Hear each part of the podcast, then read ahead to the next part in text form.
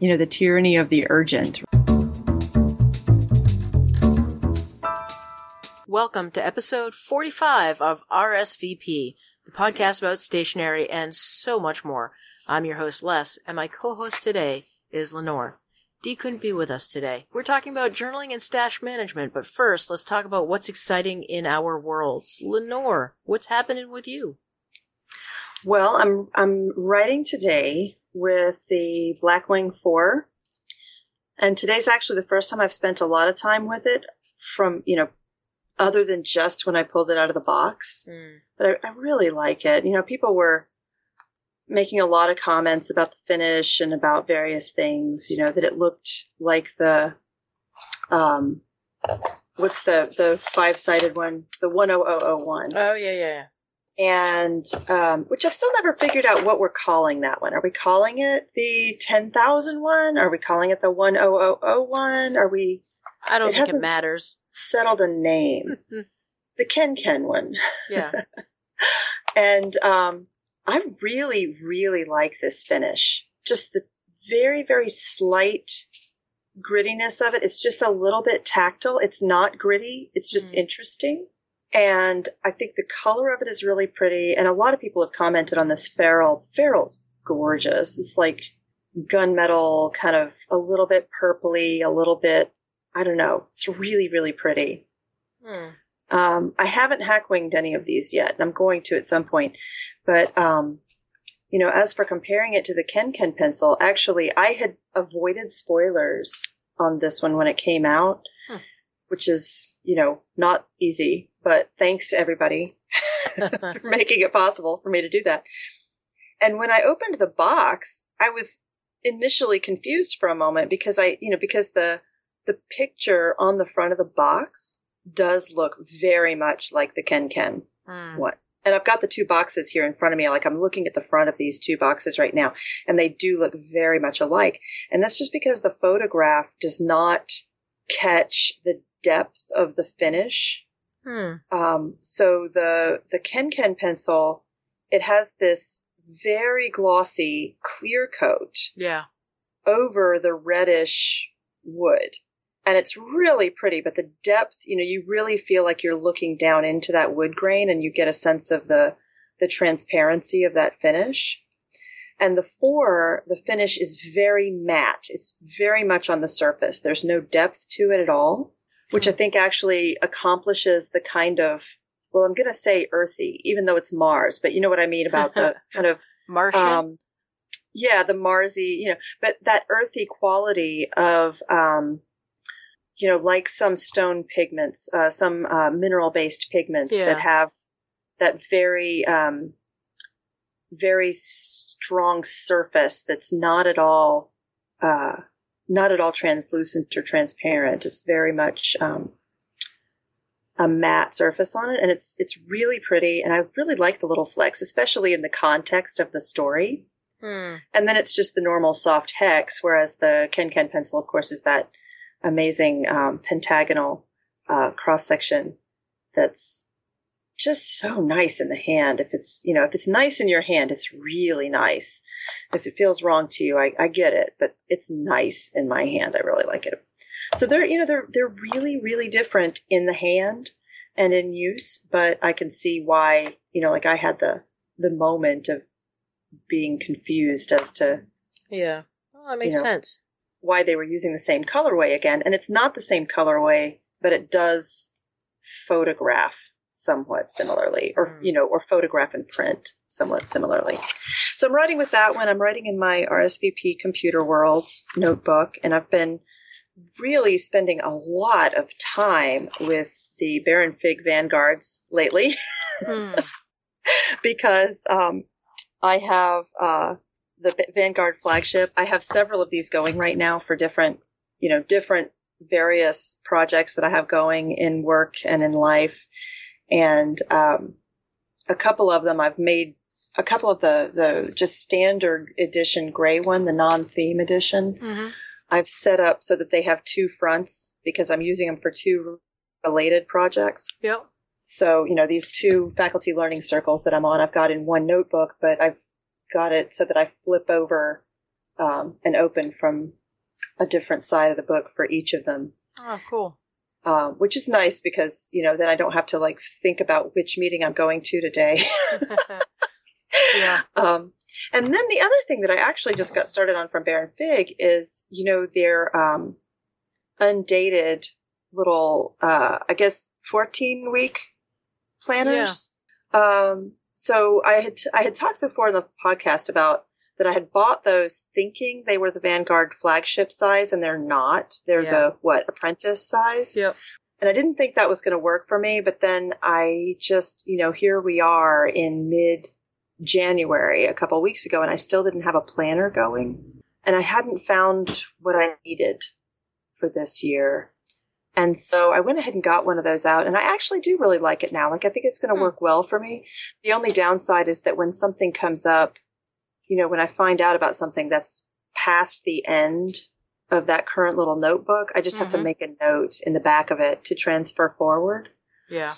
But that's okay because it's a good size and because it's this little pocket notebook size, I can actually, you know, I can actually remember to keep it with me and I can take it with me to meetings and then stick it back in my bag. It fits in my pocket of my coat.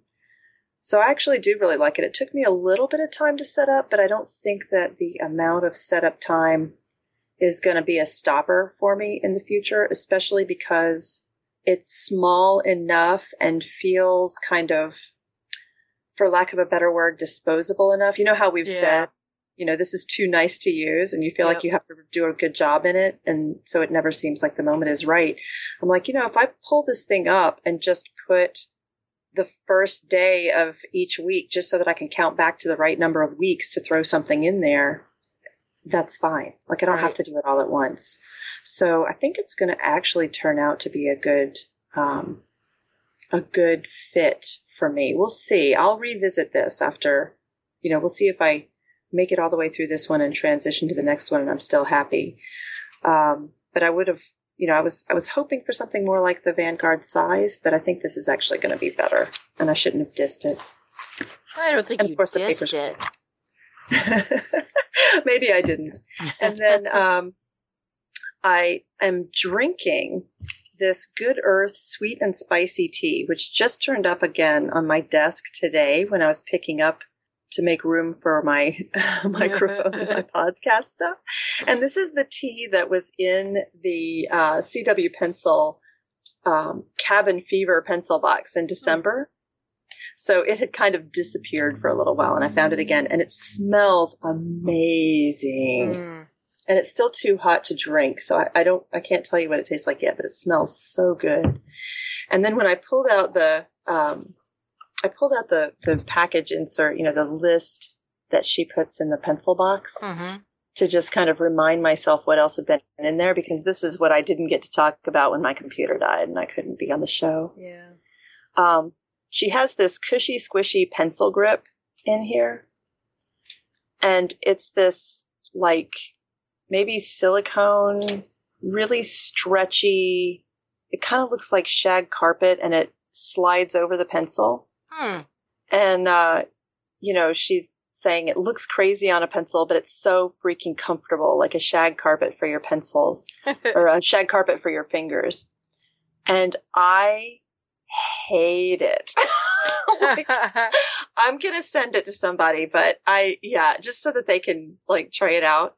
Um, it just feels so weird to me and a little bit like creepy and I don't know. I'm all about the texture, right? But Yep. uh, yeah, do not love this thing. So that was kind of fun, you know. Like I'm Mhm. glad it. I got to try it because I probably wouldn't have bought it, and then I, um, you know, I might have really liked it, but no, it's too weird. Too weird. Can't deal. Nope. oh man. So, what about you? What's exciting? What's fun? So I am I'm writing with a Jinhao 51A, which is gonna be a good link to our main topic. It is a really inexpensive little fountain pen I got off of eBay for a couple of bucks. And mine it has a wooden body and and a stainless steel brushed stainless steel cap. It's really quite Did a you nice have a picture of this one? uh no. I don't think Okay. so. Not yet anyway. But I will be. I'm going to clack my keyboard while you're talking. Go ahead. So yeah, so it's got this uh, cute little wooden body, stainless steel cap, and it's um it's small. It's a small pen, but I it's just right for my hands. So anyway, so I'm writing with that in my you know Baron Fig um, train of thought that I've been using forever for show notes. Uh, I keep wondering when am I when am I going to run out of room in this book? But it's just it's like the pages multiply overnight or between weeks of recording. It just keeps going and going and going. Uh, I am really really stoked about the latest issue of Plumbago. Mine yeah. is in the mail. It should be here Monday or Tuesday. I'm really looking forward to digging into that and slapping the sticker onto one of my water bottles. And, uh, yeah, so it looks like it's going to be an awesome episode. No, I keep, I want to call it an episode, but it's not. It's an, issue. issue. Words hard. Um, so I think it's going to be an awesome issue and it just looks, the cover is amazing. It's really pretty. So I'm looking forward to that. Um, did we talk last episode about my trials and tribulations with the United States Postal Service? Uh, I think you were just getting into it. It's been three weeks because we because we got we got the weather hammering on us last week. So I sold a bunch of my stash. One of the things that I stole s- sold out of my stash was a, a Namisu Nova with a titanium nib from the original Kickstarter. Uh, and you know, it's a hundred plus dollar pen. I insured it. Thank goodness I insured it. so it immediately, like, I put it into the mail, um, priority mail to get to the person, and it immediately said like it was delivered. So I was like, wow, that was that was really fast to New York, and it turned out that they delivered it across town. so, um, so they literally like drove it across the, my city and dropped it off on someone else's porch. Uh, so I, my postal service was really, really great about it. They were like, oh yeah, let's look at the tracking. Uh, we'll, we'll look at the GPS tracking on it. And they're like, oh, it was delivered over here on Cabot Street. And that's not, and he's like, what was the address again? I was like, it was New York. And he's like, oh, oh, that's really not New York. I was like, no, no. He's like, well, it looks like you have a legit claim here. Like, we delivered it somewhere else. He's like, I'll ask the carriers to stop by that address and ask if, you know, and look around and see if it's there. And, um, I actually, cause he gave me, I don't think he was supposed to give me the address, but he did. So I got off the bus early, knocked on the door, no one answered, uh, which is not surprising. It's a, like a college student house, like not housing unit, but like there are a lot of college students that live in there. So I'm, I, I did that over, it was probably, you know, school break. So, um, it's highly likely like people weren't actually home. So right. I've been very tempted to like just knock on the door again, be like, "Hey, have you seen my package?" Yeah. Um, because it's uh, so like, first off, the person bought it for themselves as a Christmas gift, and they spent over a hundred dollars on it, and also, it was a really nice pen and the idea of some college student who doesn't know what they're doing with it. Right. Um, taking that super springy, beautiful titanium nib and probably effing it up royally just, oh, it breaks my heart. Um, not that I'm attached to my things, but I'm totally, like, you know, that was one of the pens that I was like looking at, like, do I really want to sell this one? I'm like, I haven't touched it in over six months. It hasn't been inked in forever. It's time it goes to someone who's going to use it and love the crap out of it. Yeah. Um, yeah. But yeah, the idea that someone is just going to F it up is just, it kills me. Right. Or, you know, like open it up and be like, this is weird and toss it into a bin at work. Or, yeah, throw it away. Yeah, that, that's like, ugh or you know like this isn't what i ordered and then sending it back to the company and you know who knows what it you know i don't know. So anyway so i put in a claim and the united states postal service denied it. Like and said it was delivered as addressed they're like you yeah, know no. what? Effing wasn't. A i can use did you not check your gps system? Um, right. so anyway i was i was a little worked up and angry about that but have you appealed already? I did. I appealed it. I included other additional information. I had the person who um, purchased it from me um, write a letter saying I did not receive this. So, um, and you have your receipt that shows the address being yeah, but in New York, and they have their tracking information saying it was delivered in bed, there. yeah. So, But I don't. I think they just deny everything outright and say yeah. Just to see if people will, will continue with it, but so it's probably going to take another couple of weeks before they um, either deny it or don't deny it. So it's very annoying. well, it's easy to program a computer to just deny everything, but actually having people look at your case when you come back, it's Yeah. like requires. Yeah, I just got like a form letter saying it was delivered as addressed. It's like that's really not true. And no- Clearly, no, no. one looked into this. No one actually investigated it, except for the fact that I called the postal service before I put in um, for the insurance claim, and they were like, "Yeah, that's that's a legit claim," which is what irritated me even more because Yeah. I knew it wasn't delivered as addressed. They knew it was delivered as not as addressed, and then the you know me, me, head part of the system. Um. Anyway, I ugh ugh. And you know, I'm usually the person who's like, yeah, the United States Postal Service, they do pretty good work. Not anymore. Well, they mostly do, though. I mean, again, like you think about the magnitude of the task, and Yeah. you know, Yeah. it sucks when something gets lost, but most Yeah. of the time it doesn't. So I'm still a fan. For the most part, I am. I'm. I'm just like I shipped like six different pens across the United States, and they were all pretty pricey. But the only the one that got lost was the one that was the most expensive, and the Oh, one I think that the person was most looking forward to getting. Yeah. So, Well, and so did they offer any explanation for how this could even happen? Like, was the person who was delivering, like, dropping several packages at once and just um, accidentally had this one in the stack and scanned it but didn't notice? So what the guy told me is that sometimes what happens in the bitter cold is that the um, glue that holds the labels onto things sometimes like unstick they like labels unstick themselves, and Mm. then they end up sticking to other packages. And so he thinks that maybe you know it got tossed into a container, and then um, you know another label got slapped to it, but it doesn't really make sense because it was delivered the same day it was picked up. Right, and they still had to scan it for them So- to know it was delivered. Right. So he did scan it as as delivered, or he accidentally scanned it as delivered and just delivered it somewhere. So we have three different postal workers that work our route, and we Or have the scanner picked it up when he was scanning something else and it actually didn't get dropped at that location, and now it's just who knows where. Um, so we have we have three different postal workers that work our route. We have Hut Guy, who's a very attractive younger man. Um, we have Idiot, and then we have Stoner. Um, and it was Idiot's Day.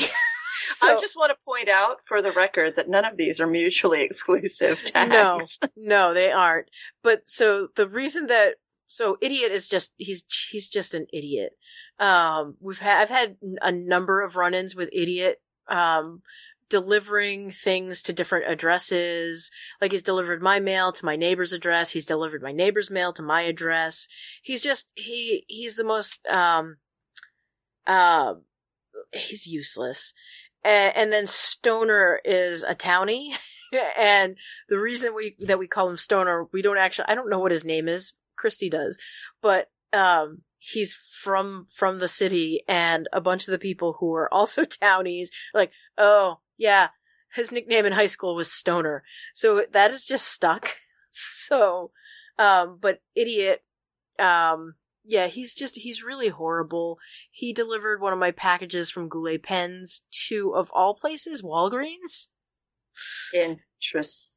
So yeah, I got a call from Walgreens when they went to open the box and stock what was in it on the shelf, and they realized this is pens and ink. And they looked at the uh, pack sheet, and the store manager called me like, "Hey, so I have your package here. It was delivered to us accidentally, and we went to stock it.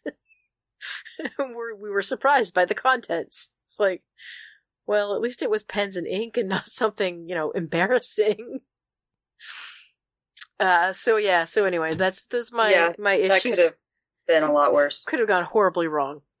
Uh, so anyway, those are my trials and tribulations with the United States Postal Service, and I'm hoping they just give me my money back because they effed up. I'm very frustrated. So, um, going off of that, I've been, I've been listening to this podcast called Akimbo. It is Seth Godin, who I have a love-hate relationship with, but Akimbo is just, it's a really kind of, it's kind of like us, but it's one dude just talking into a microphone. And specifically about marketing, um, and the intersection of marketing and ideas. It's, it's, it's, uh, anyway, it's interesting. It's a little uplifting, um, thought experiment for me. Cool. Um, I'll check it out. Yeah, it's kind of a fun one. So anyway, are you ready for our main topic? Yeah, go into it. All right. So, uh, I've been doing a ton of pen reviews. I have bought, at this point, over a dozen inexpensive pens on eBay. And right now I have, literally have a dozen pens inked and ready to go. Um, because I've been doing all of these reviews on them. I've also, so in addition to pens, I've also, um, been delving deep into the abyss of Amazon's inexpensive dot grid journals. And I've got a half dozen of those that I'm testing out for review. Some of them have been surprisingly good. Like I found, um, one by a company called ArtFan on Amazon that, uh, has been really good with fountain pen and pencil and just generally just a great journal. And right now they're on sale for like five bucks. I'll make sure I put a link in show notes. But, um, yeah, so I've been, I've got all of this stash that I'm like bringing in. And, you know, I'm doing a lot of writing with things because I have to, like my, my philosophy with reviews is that I have to use something for at least a week before I put up a review. It's got to be used in a regular, regular setting, if you will. Like I take the pen and the notebook to work and I use it. I'm a little more lenient with notebooks because you can usually get an idea by writing just a few pages in the back of it how it's going to work with fountain pens and pencils and whatnot.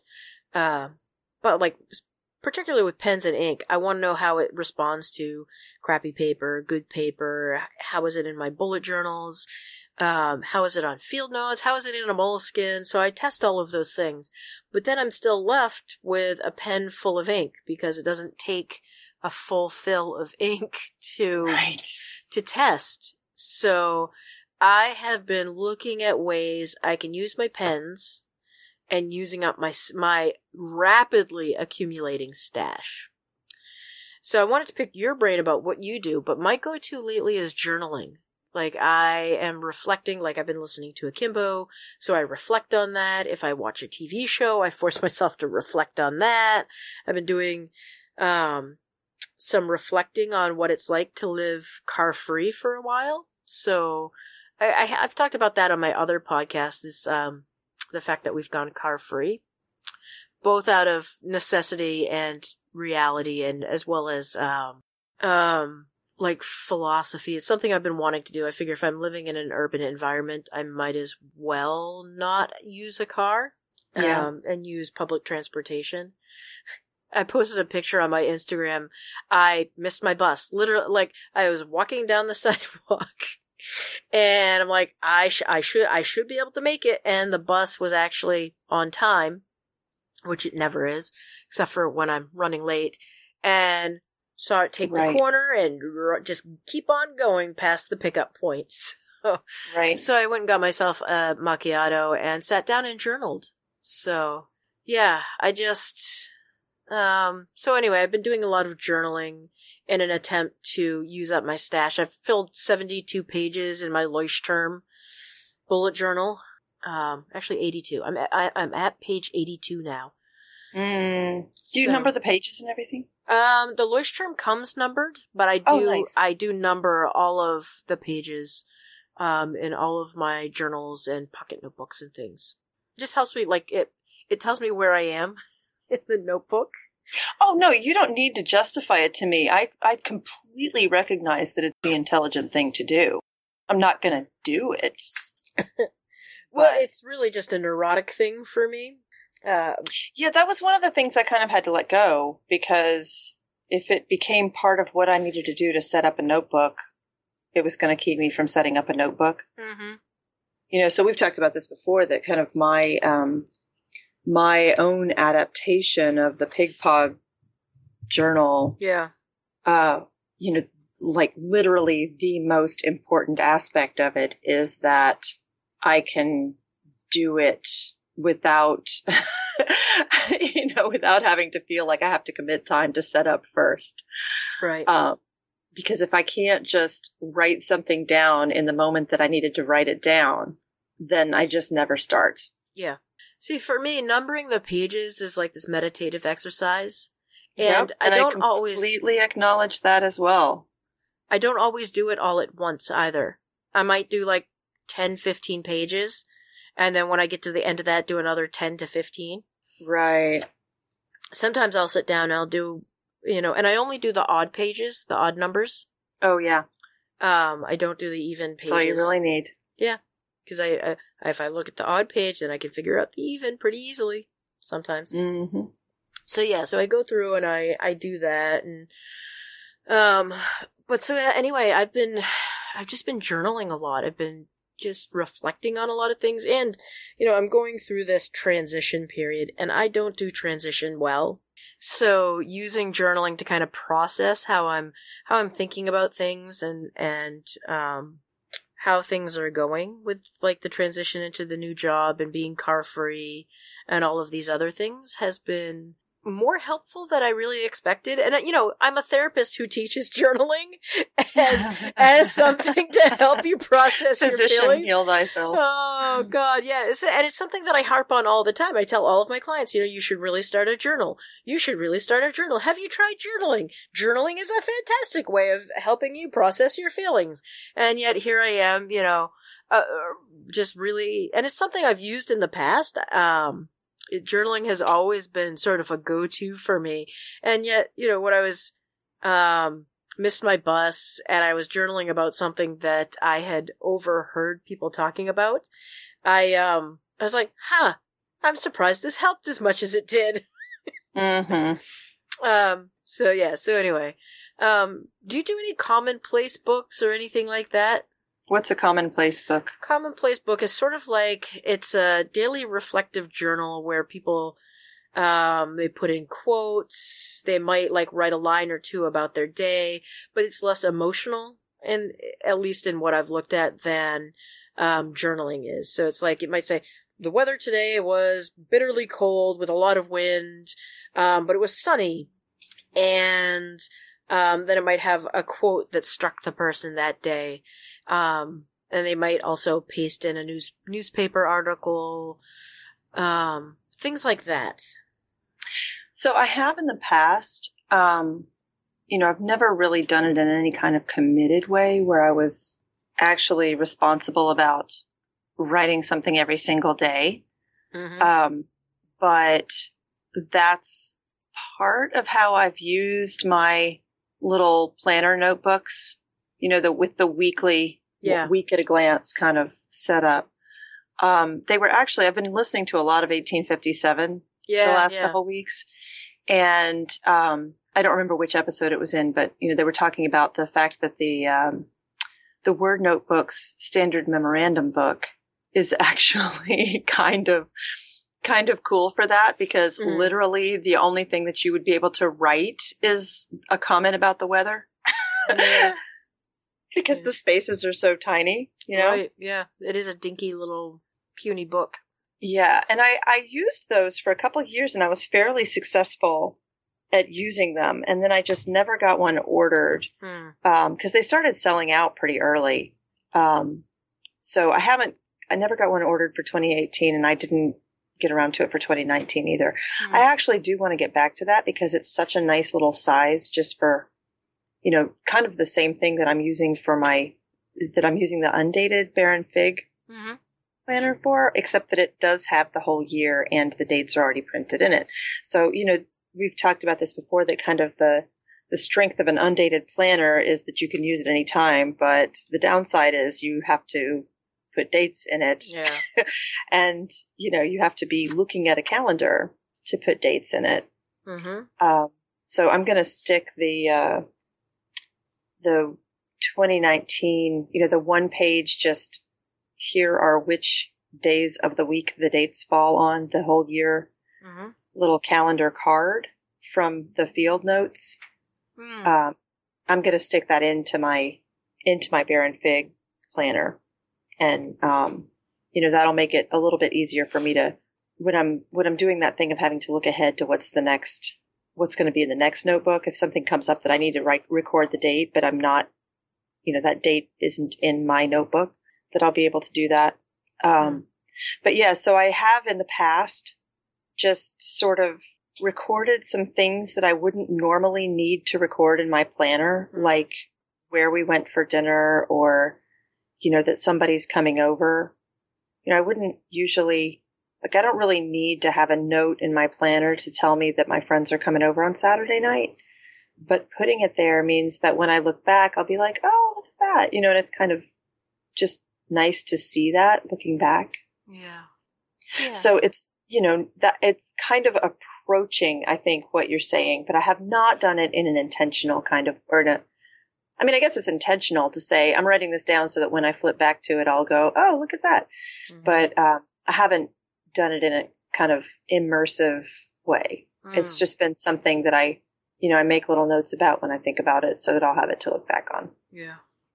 And my journaling activity, in terms of like talking about something that's happened in my day and processing it and having somebody to share it with, has for 25 years really been filled by, you know, first emailing with friends and later um, interacting with close friends Mm. uh, through social media. Hmm. Because I'm an academic and I've moved so much, and my friends have largely been academics and have moved. And so, you know, my best friends are kind of spread all over the place. Right. Yeah. And thanks to, you know, there was that article on how Facebook revived the epistolary friendship Mm-hmm.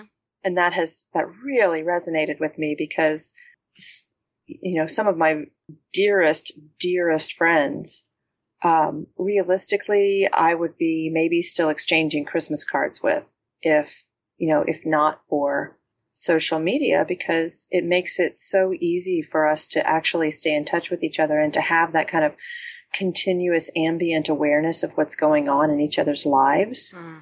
and um, you know, and I interact with these people daily, and I, I'm so grateful to be able to do that. Nice. So what else? What do you? What else do you do to use up your stash? I have not been very successful. I have lots of ideas about using up my stash, but um, part of it, one of the things that we've talked about before is um, about the length of pencils. Hmm. And, you know, I know that there are people who just think that a brand new Blackwing is too long and it's kind of unwieldy. And until you've sharpened it four or five times, it's really not a good size. And I just want to say, I love me a Virgin Blackwing. I love it. It's the perfect size. It feels so nice in my hand. And when they get about half gone, I'm just not even interested in picking them up anymore. Hmm. So I think I'm just gonna like I'm just gonna go with that, and I'm gonna use them up halfway, and then leave them lying around in like I'll you know put them out as gifts into the universe. you know, swap them out for something that is like vintage and interesting from a pencil jar in the library or something. Yeah. Um, you know, and I've given away some stuff, and I, you know, I, I need to figure out a um, convenient, what clean way to line up some boxes on a table in my office and start just throwing stuff in there to make packages to send to people instead of thinking about this as something that, oh, I need to, if I'm going to send something to this person, I got to go look on the group in Facebook and see what they've commented on that they like and, you know, sort of Hmm. because then again, you know, it never happens because it becomes this this ideal task, which you know, again, like we've talked a lot about done is better than perfect and Yeah.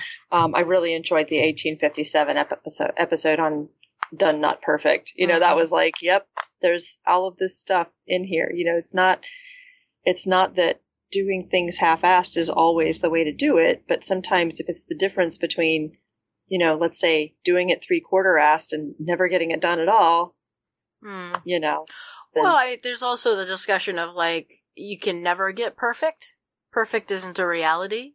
Yeah. So sometimes done is as perfect as it's going to get. Exactly. Yes.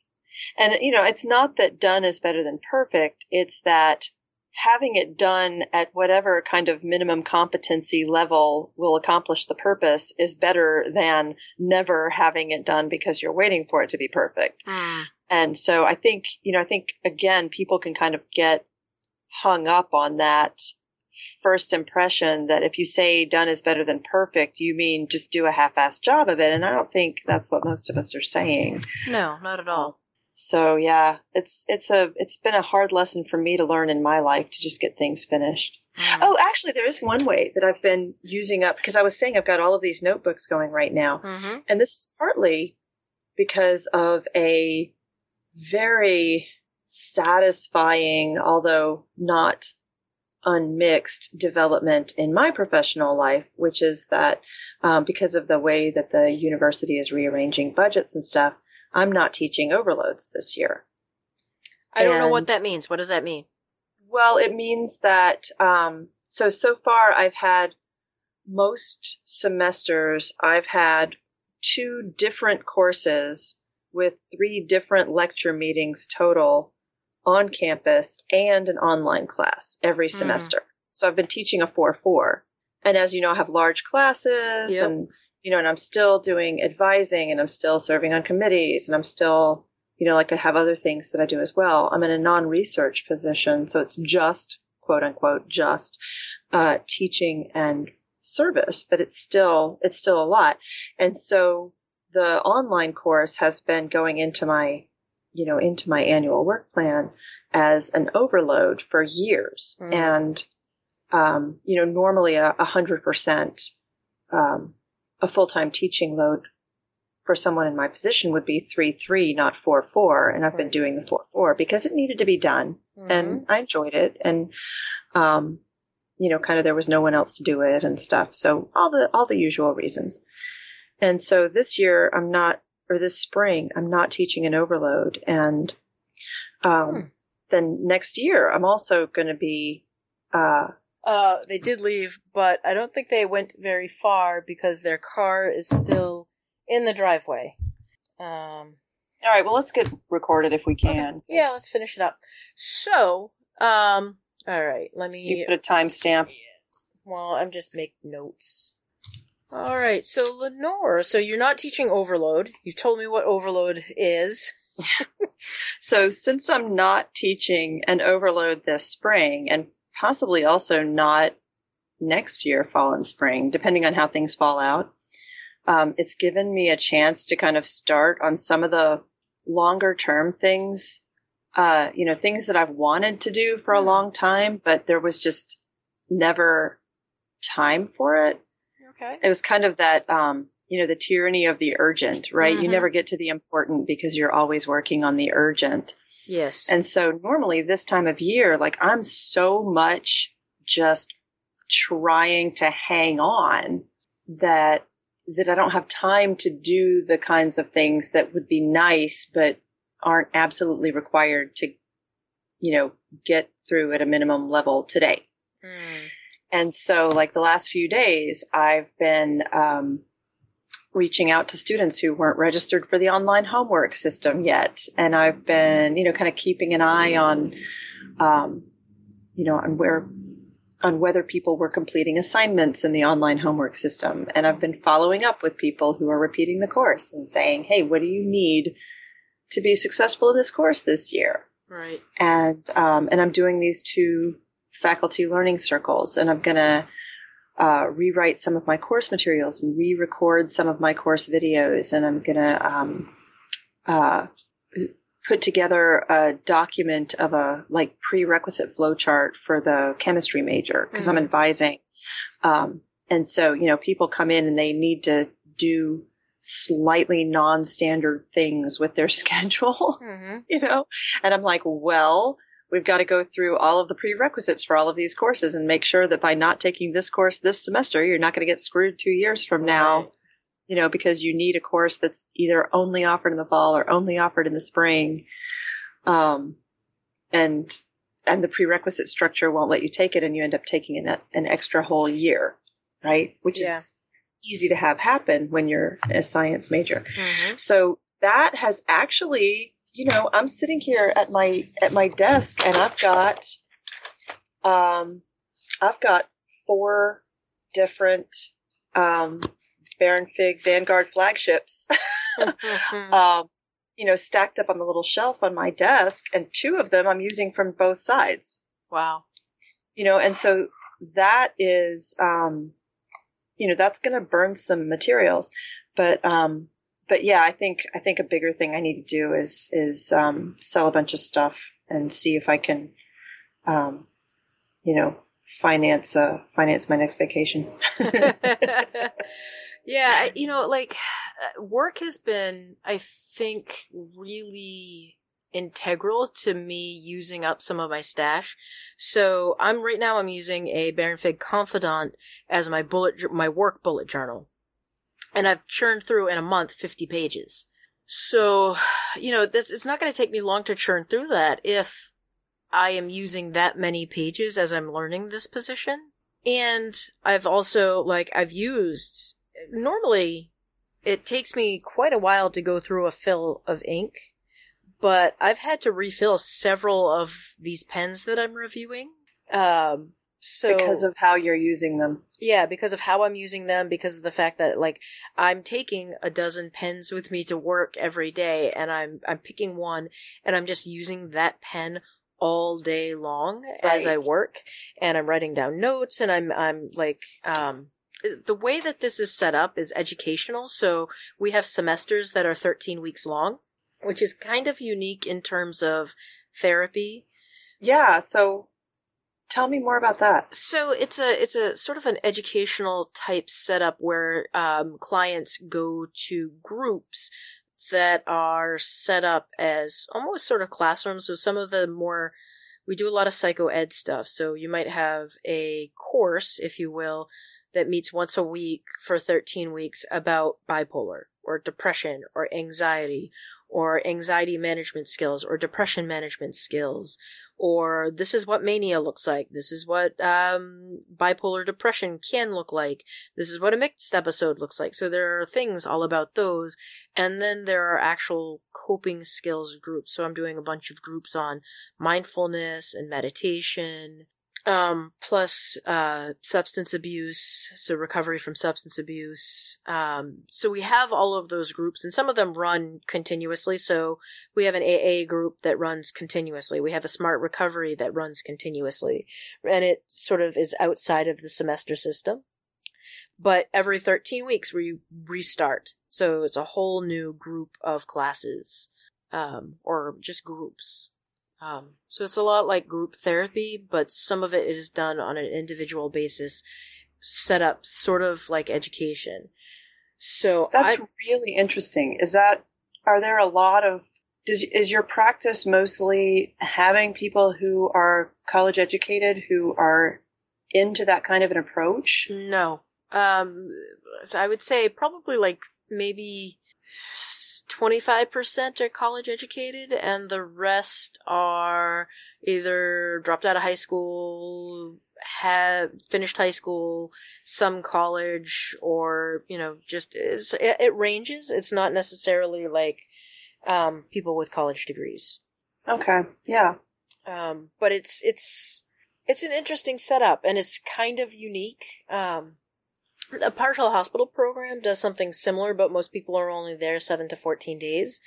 Um, but you do run educational groups. It's just not set up as a semester. Right. So That's really interesting. I bet I mean I bet that is powerful in kind of getting people into the mindset of treating this as, you know, something that they need to educate themselves about. That's always really interesting in terms other of, than just reading Dr. Google. Yeah.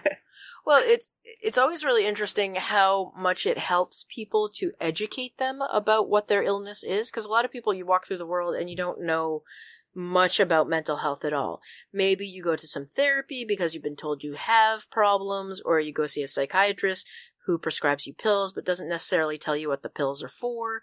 A good psychiatrist does, by the way.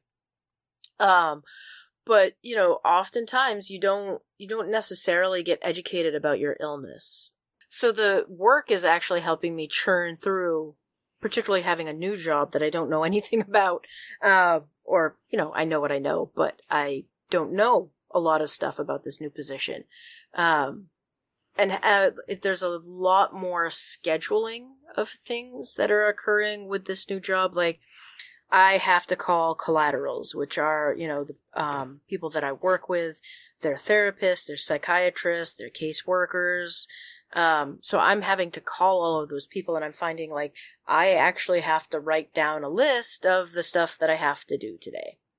Right. So it is helping me to move through my stash. And I'm, um, I'm using five by seven cards as like scratch paper. Um, oh, nice. And that's, but which is not part of my stash. That's part of the work stash. and it's just, um, that's been really useful. Um, but the actual So- company is everything is electronic. We do electronic. Five by seven. Are these like large size index cards? Yeah. Yeah. Oh. They're the giant sized ind- index cards. Interesting. Yeah, because the standard is three by five, right? Yeah. Cool. And I would actually prefer three by five, but um, work provides five by seven, so I'm like, well, all Mhm. right. Um, sure. So, yeah. Um. Anyway, Oh, I have two little things to follow up on. okay. This tea is delicious and I love it. It's actually very much like um, my beloved Tazo sweet cinnamon spice, except that Mm. it's got black tea in it, so there's caffeine. So that was So Green they can- Earth. Green Earth. It is. Uh, it is. gr- I'm sorry. Good Earth. It's good and Earth. And bleh, bleh. It's good Earth, sweet and spicy, flavored herbal and black tea. Hmm. Natural sweet flavors and spice notes play mysteriously together. I don't find it mysterious, but it is delicious. and the other thing is that apparently the standard mem- standard memorandum notebook is still available at Word for Oh. for 2019, and um, I actually uh, I hadn't even tried to get in and buy one because before I had gotten around to it after my computer died last fall, um, they were saying on 1857 that it was sold out, and um, and Stuart was you know talking about how American buyers were buying it, you know, like he buys all of these from Word and has them shipped over the ocean Mhm. and then they run out on the US side and people start buying from him and he sends them back. Yeah, I, I I I listened to that episode. That was funny, and maybe that's just what has happened. Um.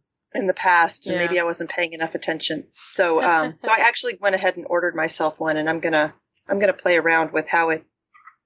I'm gonna use a binder clip to put it together with my Baron Fig and see kind of what I fall into. hmm. So, do you think we have tapped this subject out? well, I mean, never, but yes. We can always today. get tangential, right? yeah, exactly. So yeah, and I've I've got some some great notes um, about things I want to like try looking forward, and I'm really enjoying your fountain pen reviews. Like that's oh, I'm me glad. living vicariously a little bit, but Yeah, I've um I've really been I don't usually enjoy doing pen reviews or fountain pen reviews all that much because I feel like how do I say this? I feel like I spend a lot of money to to buy something that I'm going to pick apart a little bit. And what's really enjoyable about the majority of the pens that I've purchased is they're like three, five dollars. Some of them have been uh, yeah, The highest price one was fifteen. you've set it up in such a way that it's going to be both uh, less unreasonable to accomplish and more useful for a lot of people, and I'm really Yeah. loving that. Yeah, I th- one of um so one of the things I've actually um worked through in my bullet journal quite a bit is sort of where I want to focus my efforts in terms of Comfortable Shoes Studio.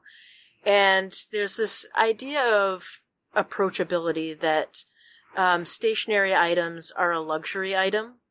Yeah. Um, and I think we could do an entire podcast about this, an entire episode.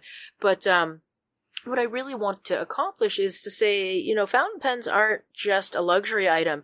They're something that are economical. They're also ecologically minded. Uh, if I'm Yeah. not go, That was throwing- how I got started. yeah. Wow. And you know, when I first first got into fountain pens like 20 something years ago, it was because I wanted something to draw with that was less messy than a dip pen because I was coming home from these um en plein air um drawing sessions covered in India ink. My hands were just like fingernails were black and it looked uh it looked awful. Um and so, you know, I bought a fountain pen and filled it up with India ink and used that to draw. And but I didn't have the same line variation of a as, as a dip pen. Um, what I did find was it was a lot cleaner and easier to use. So, you know, that was, and you know, again, it was the first fountain pen I filled with India ink was maybe a $10 pen that was no name. And, um, and then I, you know, bought a $20 vintage Pelikan Go and filled that with India ink. Um, And see, I'm always wondering, this is part of what I've been enjoying about this, is I'm always wondering how seriously to take the warnings in the, uh, in the shops, right? Because like my two favorite art stores both have signs up over the dip pen ink selections, you know, with Mhm. dire warnings. Do not put these in your fountain pens. They will ruin them. oh, and well. I'm like, okay, but how fast and how much will it ruin it? You know? So it will ruin them. Um, so in the in the case of the first fountain fountain pen that I filled with India ink, um, I was able to disassemble and clean it, and which um, I'll talk a little bit more in a minute. Um, but if you let the India ink dry in the pen, it's pretty much kaput. Which I did Okay. let happen with my Pelikan Go, and it did take a very very long time for it to dry out. Um, you know, I because as we've discussed before, the, the um, carbon is soluble in molten iron and not Mhm. much else. Yeah. And so, you know, like I did, I was able to take my Pelikan Go apart, scrub out the little chunks with a toothbrush, and then floss it with a piece of tin can. And, you know, it, to, it would function if I hadn't broken it in other ways. Um, and it did function for a long time after that. It was a lot of work. And so with some of the pens that I'm reviewing, one of the things I'm thinking about is could you disassemble this and fill it full of India ink and use it as an art supply? And many of them are completely disassemblable. You can, uh, a lot of the Jinhaos have a, um, housing for the nib and feed, so you can unscrew it and then the nib and feed pull out. You can floss it and, and completely flush it.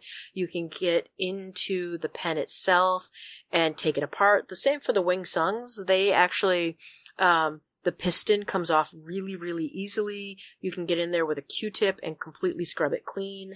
Um, so it's, um, a lot of them you could, you could put India ink into and not really worry about it that much. And if you did forget about it and ruin the pen, it's a $2.70 Right. pen. Are you going to Yes. be that upset about it?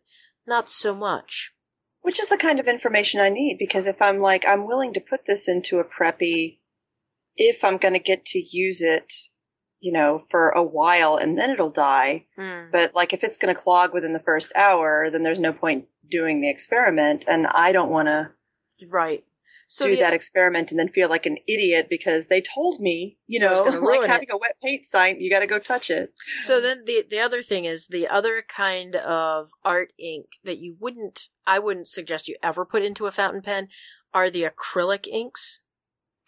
Because They dry too fast. they dry much more quickly and um they make a film that is going to be very very hard to get out of the feed. So it's and it's a plastic film. So then you would be taking your plastic or ebonite feed and putting it into uh, rubbing alcohol to try Right. and break down the acrylic bonds to remove Okay. them. Yeah. Um, so don't like India or some of the like Dr. PH Martin's inks that aren't acrylic based. You could probably get away. And again, caveat: you there's a good possibility you will ruin your fountain pens doing this. I am someone who, if I get a two dollar and seventy cent pen, I'm not going to get upset if I put India ink or pigment based inks into it. The other side of it is, is you can get platinum carbon black, which is a lovely pigment based ink that you can use with uh, watercolors. It doesn't lift too awfully much depending on the pen and how wet it goes on. And it's a lovely deep black that responds quite a bit like India ink once it's on the paper. It's great ink. Um, Platinum also has several other pigment based inks. A lot of companies have come out with fountain pen safe pigment based inks. Although I am also someone who has a Platinum Preppy that I have put platinum carbon black in and just refill it when it goes low. Um, and I've never had a problem with that pen clogging with the platinum carbon. And I've literally refilled it and refilled it and refilled it for probably going on five years. I've never flushed it. I've never cleaned it. I've never done anything to it other than, oh, look, this preppy's getting low. I'm going to add more platinum carbon black. Right. Okay, good. Good. That's such good So- information. So yeah, go go ahead and use your pens as as the tools they are meant to be. Buy some cheap fountain pens off of eBay. Read my reviews so you know if you can disassemble them or not. Um, and and just use them. Use your tools. Thanks, Les. Thanks for giving us permission. Sometimes that people need that permission, but also know you might you might ruin them. But be willing to, like, you know, make decisions about letting that happen, right? Right, absolutely. Thanks. So I think we should wrap up. I agree. Um, that is a good point to wrap on. I want to take a moment to thank everyone for their supportive words on the website and Facebook group. It's wonderful to get so much support from everyone and on the on the blog, on the Facebook group, the conversations are amazing. And so I just thank you so much for doing that. Um, so thank you for supporting us, joining the group. If you have a chance and you haven't done so already, please give us a review on iTunes. And um, that really helps people find us. And if you know, if you've already left a review on iTunes, consider sharing a link to our show on your favorite social media platform and help get the word out and get more people listening to our show. You can find the podcast at rsvpstationarypodcast.com. You can find me, Les, at comfortableshoesstudio.com, at Facebook at Comfortable Shoes Studio, Instagram and Twitter at Original LC Harper. You can find D at weeklypencil.com, Facebook, Instagram, and Twitter at The Weekly Pencil. Lenore, you can find Lenore at Lenore Hoyt underscore Hoyt on Twitter, Facebook, and uh, at the Erasable and RSVP Stationary Podcast. Thanks for listening, and thank you, Lenore, for chatting with me today. I had a great time. Thank you, Les.